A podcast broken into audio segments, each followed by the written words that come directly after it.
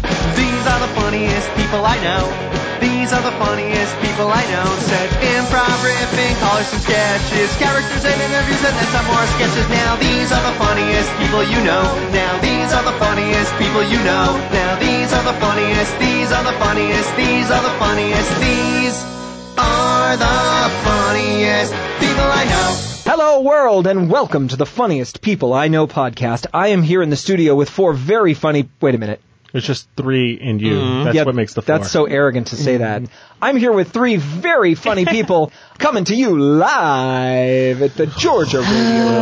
Radio Reading Service. I'm going to bring a dictionary next week and read to you what the word live means.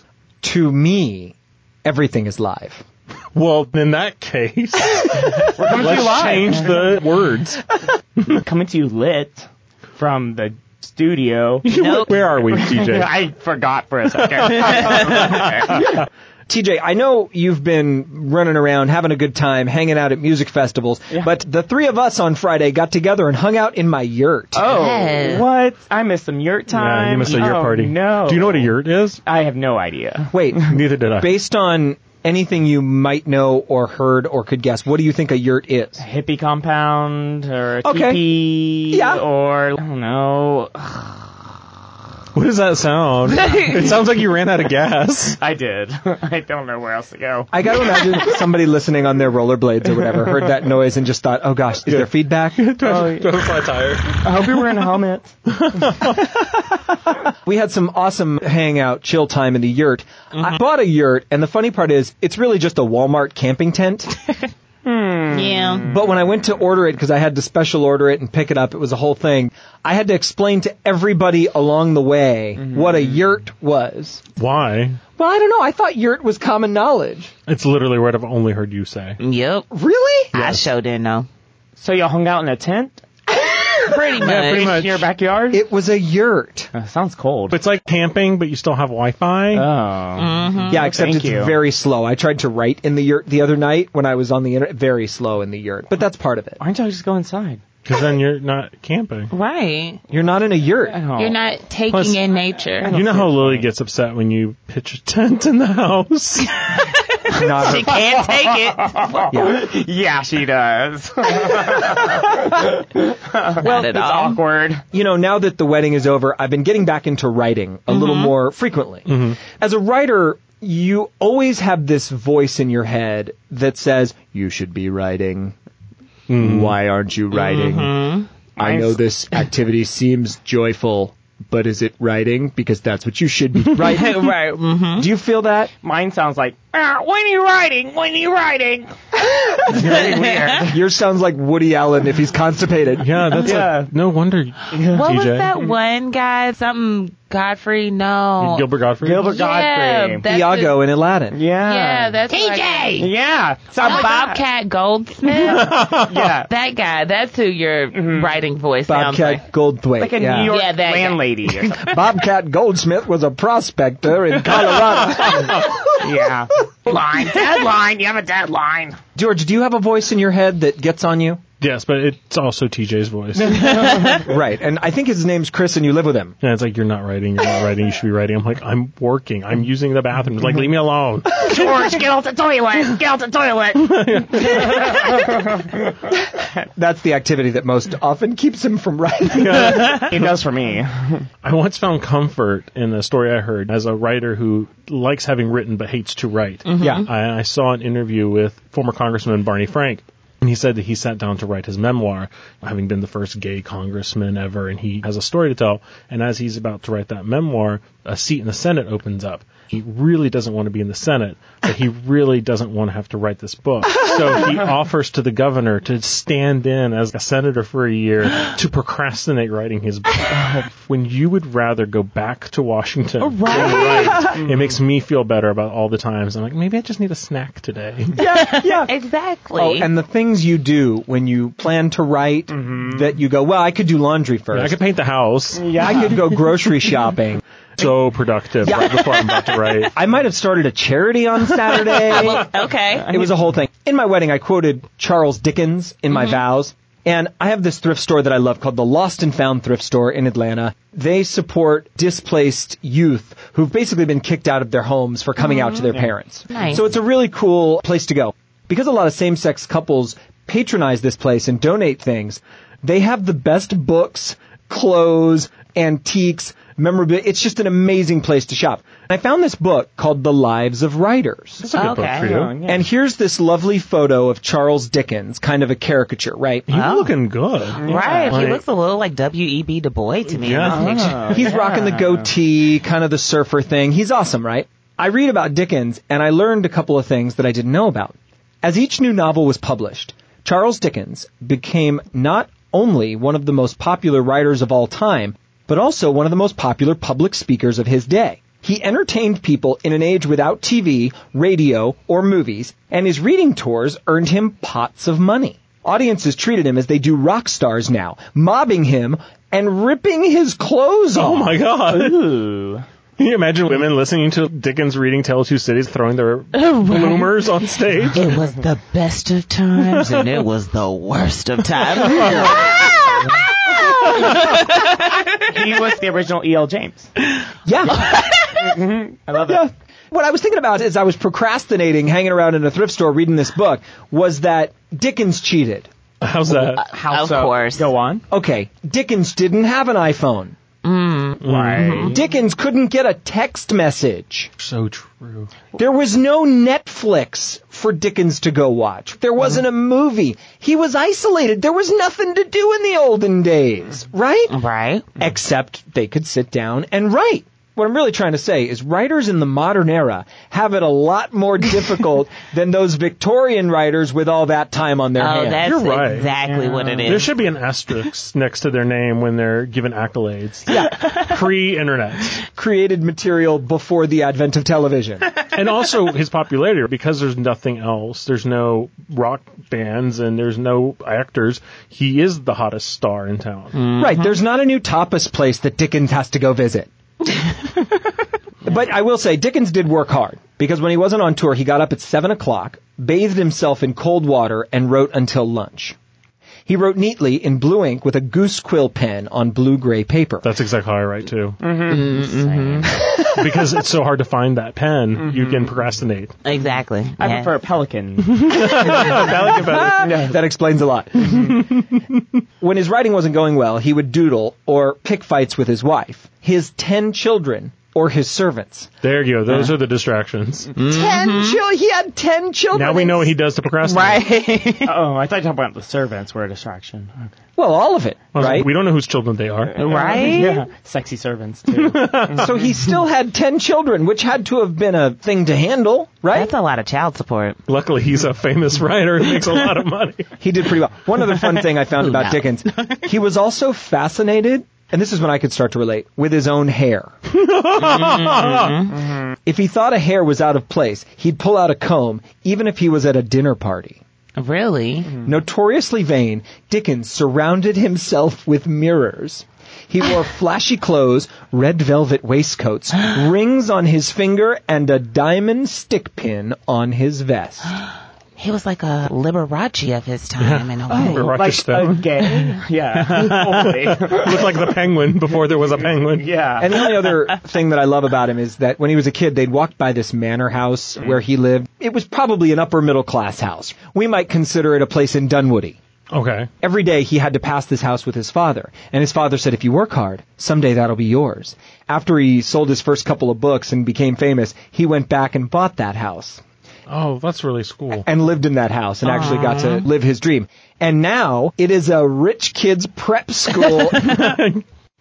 I want to get to this dream. oh, yes. We do get emails. Thank you for those. Please keep them coming in. Funniestpeopleiknow at gmail.com. We got this email that they asked TJ to interpret a dream. As they should. Do you want me to read it? Uh, yeah, well, let's hear Okay, it, George. TJ, I'm ready to hear your interpretation of this dream. Mm-hmm. It's a doozy. I was in a futuristic world, blending my backyard in Atlanta as a Hmm. kid, Charleston Harbor, and outer space. you couldn't fly, but you could skip around through the air. I was some kind of adult Lost Boys, Robin Hood, Spanx Gang type of outlaw outfit, and we were running missions along the perimeter of a dangerous territory. And we had giant wolves with us as friends and protectors. There was one young one, I guess Wolf, who I either was training or was training me. Because from time to time, in an otherwise loving, trusting bond, the wolf would put his jaws around my neck and growl. I mean to say, in these moments, I could feel its teeth begin to sink into my flesh and feel the desire of the wolf to end me if it wished. As terrifying as it was, I knew to just go limp and show the wolf that I wasn't afraid, and was even willing to accept it if he had to kill me, although I hadn't done anything to antagonize the wolf who was my friend or cause him to want to kill me. In these moments, with his jaws around my neck, I connected with his psyche and I could feel the wild in him, the fear in him, some kind of bloodlust. I leaned into it in a way and closed my eyes as if to say, You got me here, bud. In the end, he always let go, followed by a childish kind of, did I do that? putzing around, and then would give me a big wolf pup lick on the face. TJ, Yeah. you want to unwrap that one? Mm-hmm. Wow. First off, they sound like an amazing writer. They, it sounds like a great start of a movie. It's interesting that the settings and locations of our unconsciousness creates when we're sleeping, such as like a blend of our childhood backyard and vacation spots like Charleston Harbor. I wish they were here so I could ask if there's any significance, but they both kind of make sense. But I wonder what the deal is with outer space. Sometimes recent TV shows or movies that we saw come into our dreams. Oh. yeah, and they play a background. Somebody who's watching Star Wars. I read the internet, you guys. So Okay. Mm-hmm. this is all. so you've done some natural. studying I on did. dreams, so you don't did. look foolish. And part of it is also natural. Eh, You're in touch with it. Exactly. I think In, I was. into it. Yeah, no, that was sounded real southern. I think like I was a, in dream interpreter at one point. in another life. Yes. it's such a weird thing to think you were in a previous life. Yeah. Why are you doing your hands like that? I don't know. Is that how you conjure your? This is. I'm trying it out. You know, I'm just like, is this me? You look like Yeah. a dancer on her first day Okay. who's been asked to give someone a Oh. motorboat. kind of like like Steve Martin when he's a wild and crazy guy. Like that- that's Oh. how TJ's moving right I now. love it. I feel like to dream of outer space represents the unknown. They're kind of experiencing a new situation, new feelings, new ideas, and their mind is going through wherever they have gone before. And so that could be maybe that. What's going on with the wolf? It's interesting that they said they saw a young wolf because that implies that you must protect against evil. Okay. A- And you may support someone who will steal from you later and will denigrate or destroy you. I know it is rather dramatic, but I'm willing to stay here to be wary of others. I guess being bit in the neck by a wolf will teach you to be wary of others. Right? Okay, so Other wolves. also Going- about that, a wolf with an open mouth denotes that your enemies are overwhelming you. Steve. Okay. Wa- she needs needs to watch for enemies. These are my dream interpreting hands, I think. The more you get deeper into Yes. the dream, Yes. the more Yeah. your hand. Yeah, it looks like you're What do you wanna do? reaching into another realm and Yeah. Mm-hmm. pulling the answers out. I am. or like I you've am. just discovered motor skills. Yeah. Yes. like you just noticed you had fingers. yes, I love hand motions. It's part of being gay, I guess. okay. also, if you will, if you haven't caught on, I won't. Uh, a fierce will also suggests a cruel enemy. And wolves are kind of aggressive, so being bitten by a wolf in a dream can also denote someone will attack you verbally. Pretty obvious. Altogether, you think they are feeling out of place and they're about to get Attacked. sabotaged by a friend. I think so. Well, they, they need to Yeah. watch out. Exactly. Yeah, watch your back. Apply and be Yeah. like, uh, someone's trying to kill you out in Yeah. outer space. They think they trust them. Be careful of who you trust. That's excellent advice.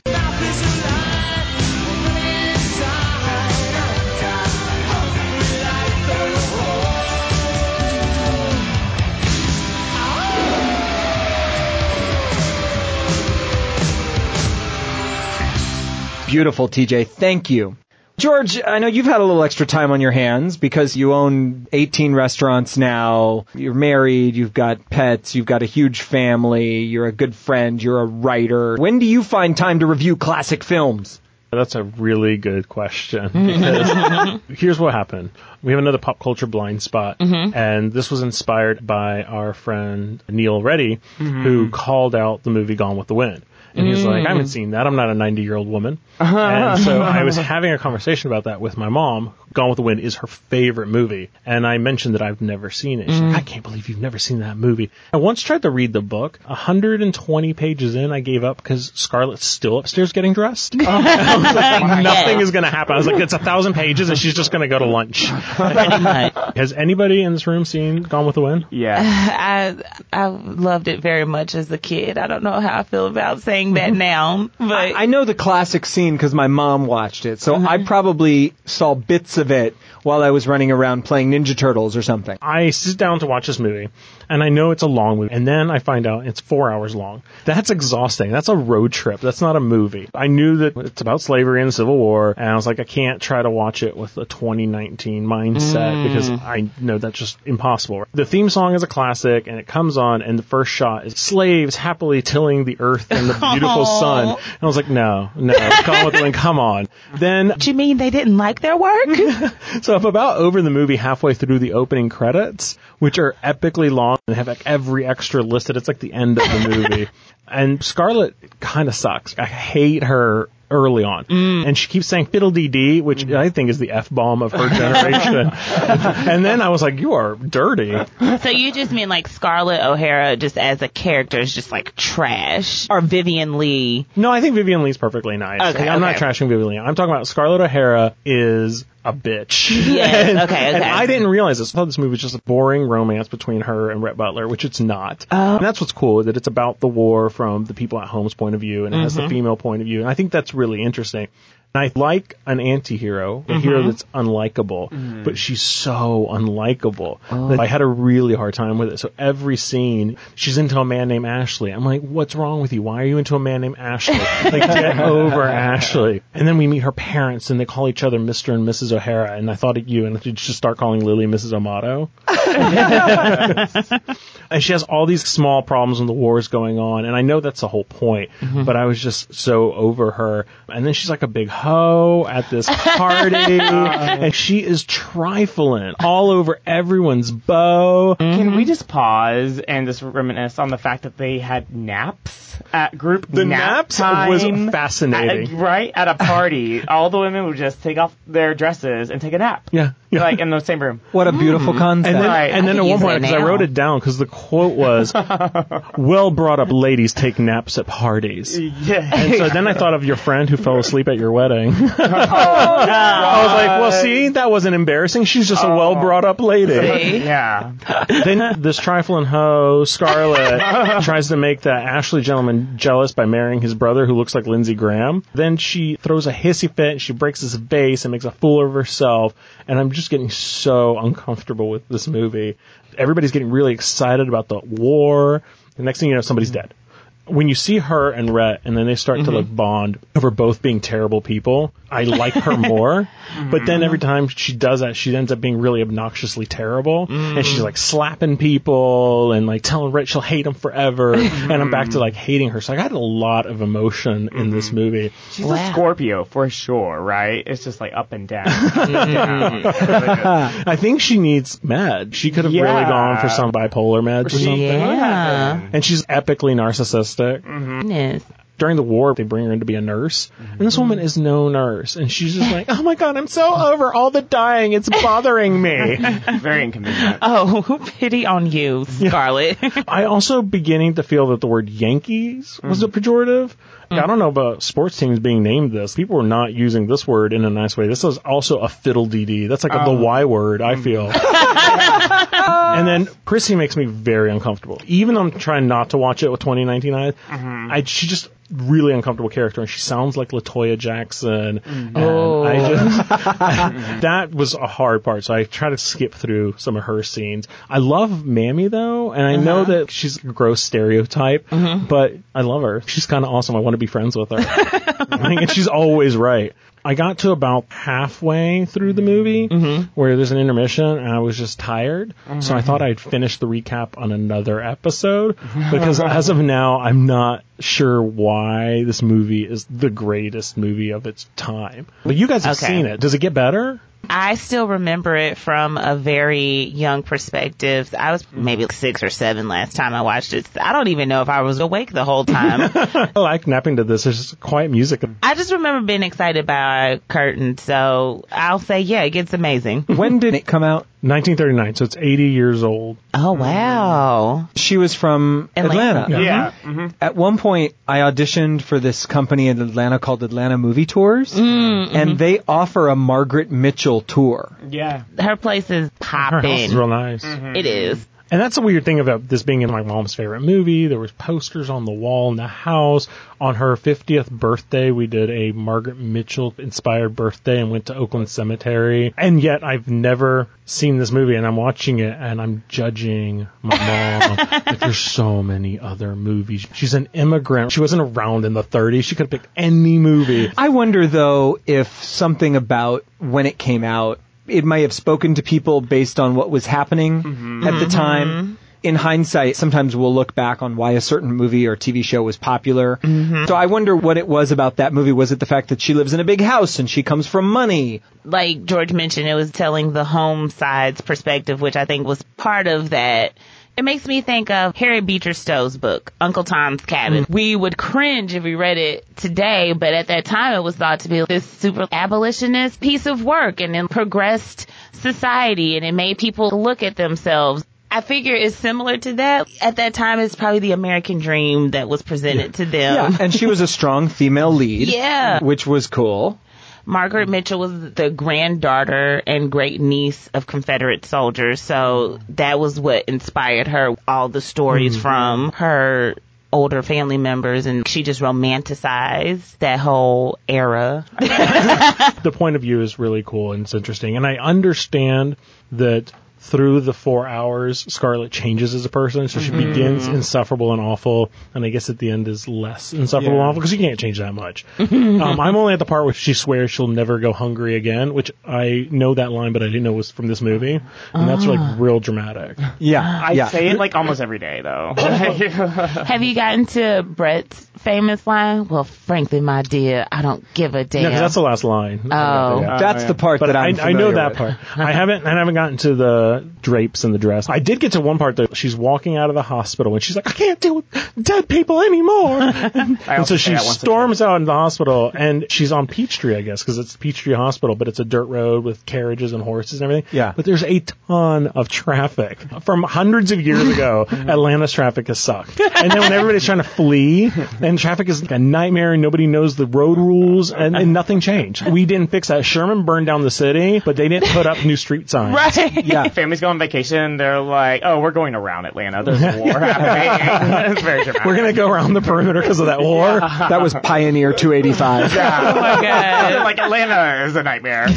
I'd never live ITP. Oh God. All right, folks, we're going to go on back to the writer's graveyard.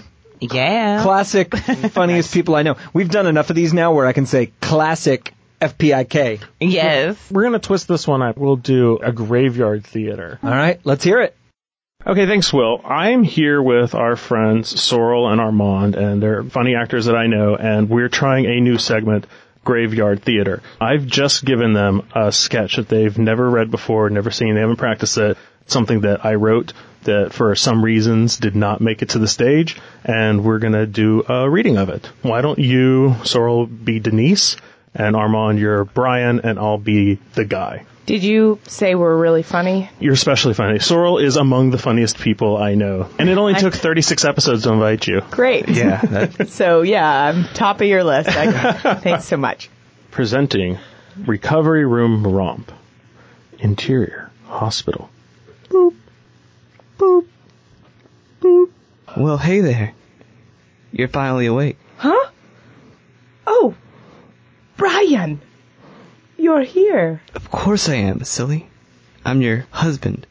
How do you feel? Like that time I accidentally ate a whole tray of pop brownies. That's the anesthesia. It's basically heroin. Oh, The doctor said your surgery went well and you should be going home whenever You- you've- you know what, Brian? I've been worried about our marriage lately. We've had all these issues, like especially the sex stuff, you know. Uh, Like how you can't get it up and and you don't laugh. no, I get it. Shh, shh. Let's not discuss that now. But that stuff doesn't matter. This, this is what matters. Are you pointing at your vagina right now? Yeah. Okay. You're here when I need you the most. I love you, Brian. Denise strains to lift her head to kiss him. Brian gives her a small peck on the head. I love you too. He's surprised when Denise aggressively grabs his shirt and pulls him in for another kiss, harder, more passionate. Yeah. Nice. Wow. Uh, where did that come from? Do me. What? What? Right now. Let's do it. Uh, Denise, do it. We're in a hospital. No one cares. I'm sure they do. No, it's cool. That's why they give you these private rooms. That's we're very much not in a private room. There's a, just a thin sheet between us and the guy in the next bed. Yo, guy, can you hear us? No. We're in the clear, see? Now get up here and make me see God. She smacks him on the butt. Ow. This is not the time or the place. You know, it's never the right time anymore. Okay, Denise, you're not in your right mind. I'm not trying to be a hashtag me too. You're clearly having a weird randy reaction to the medication. Here. He gives her some water, which she drinks and calms. How's that? Feeling better?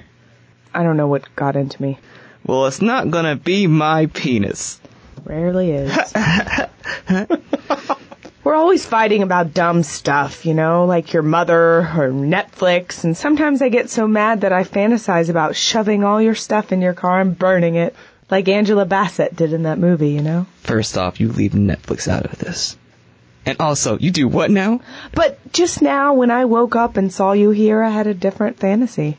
Please tell me you don't set fire to my Prius and this one too. I saw a flash of us in the future. We're both old, wrinkled, and gray, and I'm dying. You and I have very different kinds of fantasies. But you're right by my side, holding my withered old hand while I fade into the great beyond. Suddenly none of that nonsense matters. You know what I mean? I don't, I don't care. Yeah, I know exactly what you mean.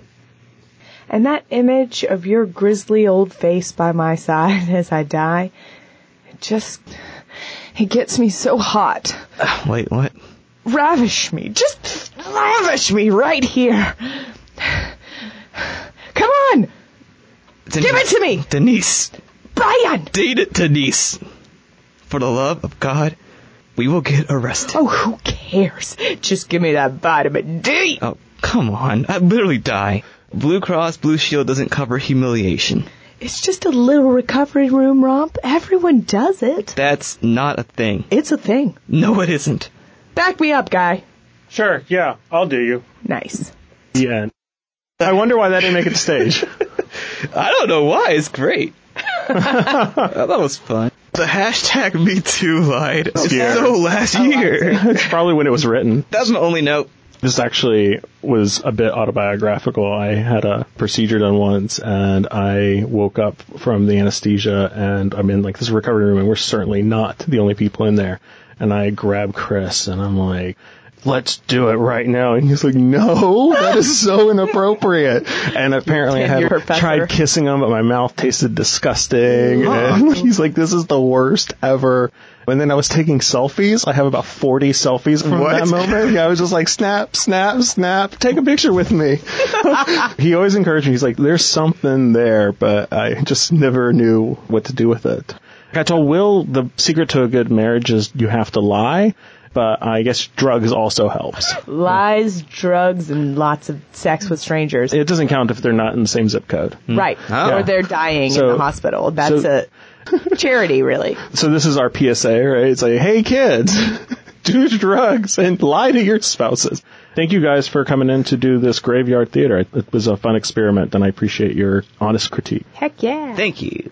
Beep, beep. Now, prepare yourself for a magical journey. This is Fairy Tale Audio Theater with Sorrel and Armand. Once upon a time, there was a kingdom threatened by a dangerous dragon. Their only hope for survival was to marry the princess to a dashing hero. Uh, hello? Who's there? Many brave, handsome, heroic knights fought for the lady's hand. Who are you talking to? But it was a humble young man from a small kingdom who would win the battle and her heart. Ooh, Is, is that me? Are you a humble young man? I mean, it's kind of weird to call yourself humble. The young man humbly set out to the mountains to face the dragon.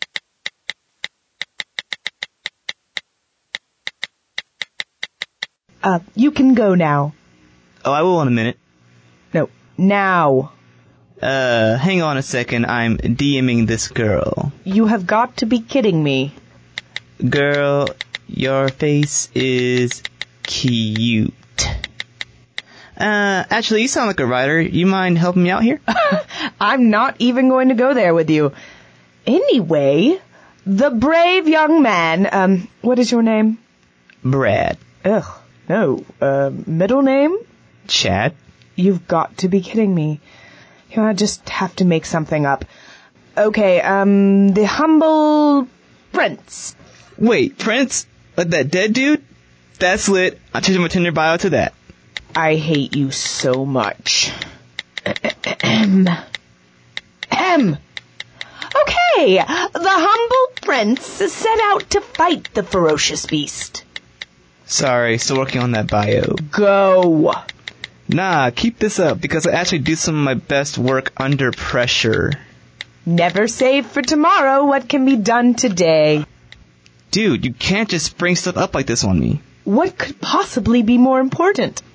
Sorry, I'm really preoccupied with Cynthia, so whatever happens is going to have to wait for her to respond. And when do you think she will be responding? When the beast is once again burning our crops, pillaging our villages, slaughtering the townsfolk? What? Townsfolk. We're in Midtown. Just go and kill it! Shh. Who died and made you king? Or queen? Uh, whatever you identify as. I don't want to assume a disembodied voice. Slay the dragon now, or I will see that you never wed the princess. What princess? You mean Stephanie? I actually ghosted her a while ago. That's moving too fast. Ghosted her? Yeah, it was chill for like a month, but then I got a DM from Sarah, who I swapped instances with at a Starbucks. and her ass is stupid fat, so, you know. Wow. You are the worst. But this story does need a hero. You're going to force me to do it. What now? Time passed. What are you doing? Monday turned to Tuesday, Tuesday to Wednesday. Hey, hey, hey, stop it. Stop narrating. The young man engaged in battle with the dragon. Ah! Get! Get! Get! Get! Ow! Ah! Ew. Are you happy now? I got bit and my health insurance probably won't cover this. The dragon was slayed. The townsfolk rejoiced. The princess declared her love. Oh, I'm not, I'm not trying to find the one or anything, so no, it's not for me. They married. Please stop. I don't, no, no marriage. They were blessed with a child. A child. no, I can't do this. Two children. You're killing me. Three children. I don't have any insurance. I can't take care of them. The end. Ladies and gentlemen, this has been another episode of the Funniest People I Know podcast. My name is Will. I'm Alex. I'm TJ. And I'm George. Have yourselves a hilarious week. Peace.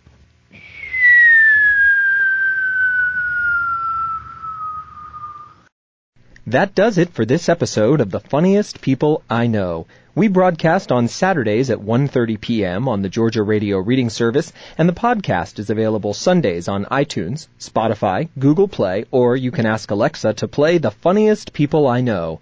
Please, folks, help us spread the word, rate, review, and subscribe. Contact us on Twitter and Instagram at Funniest People I Know or email funniestpeopleiknow at gmail.com.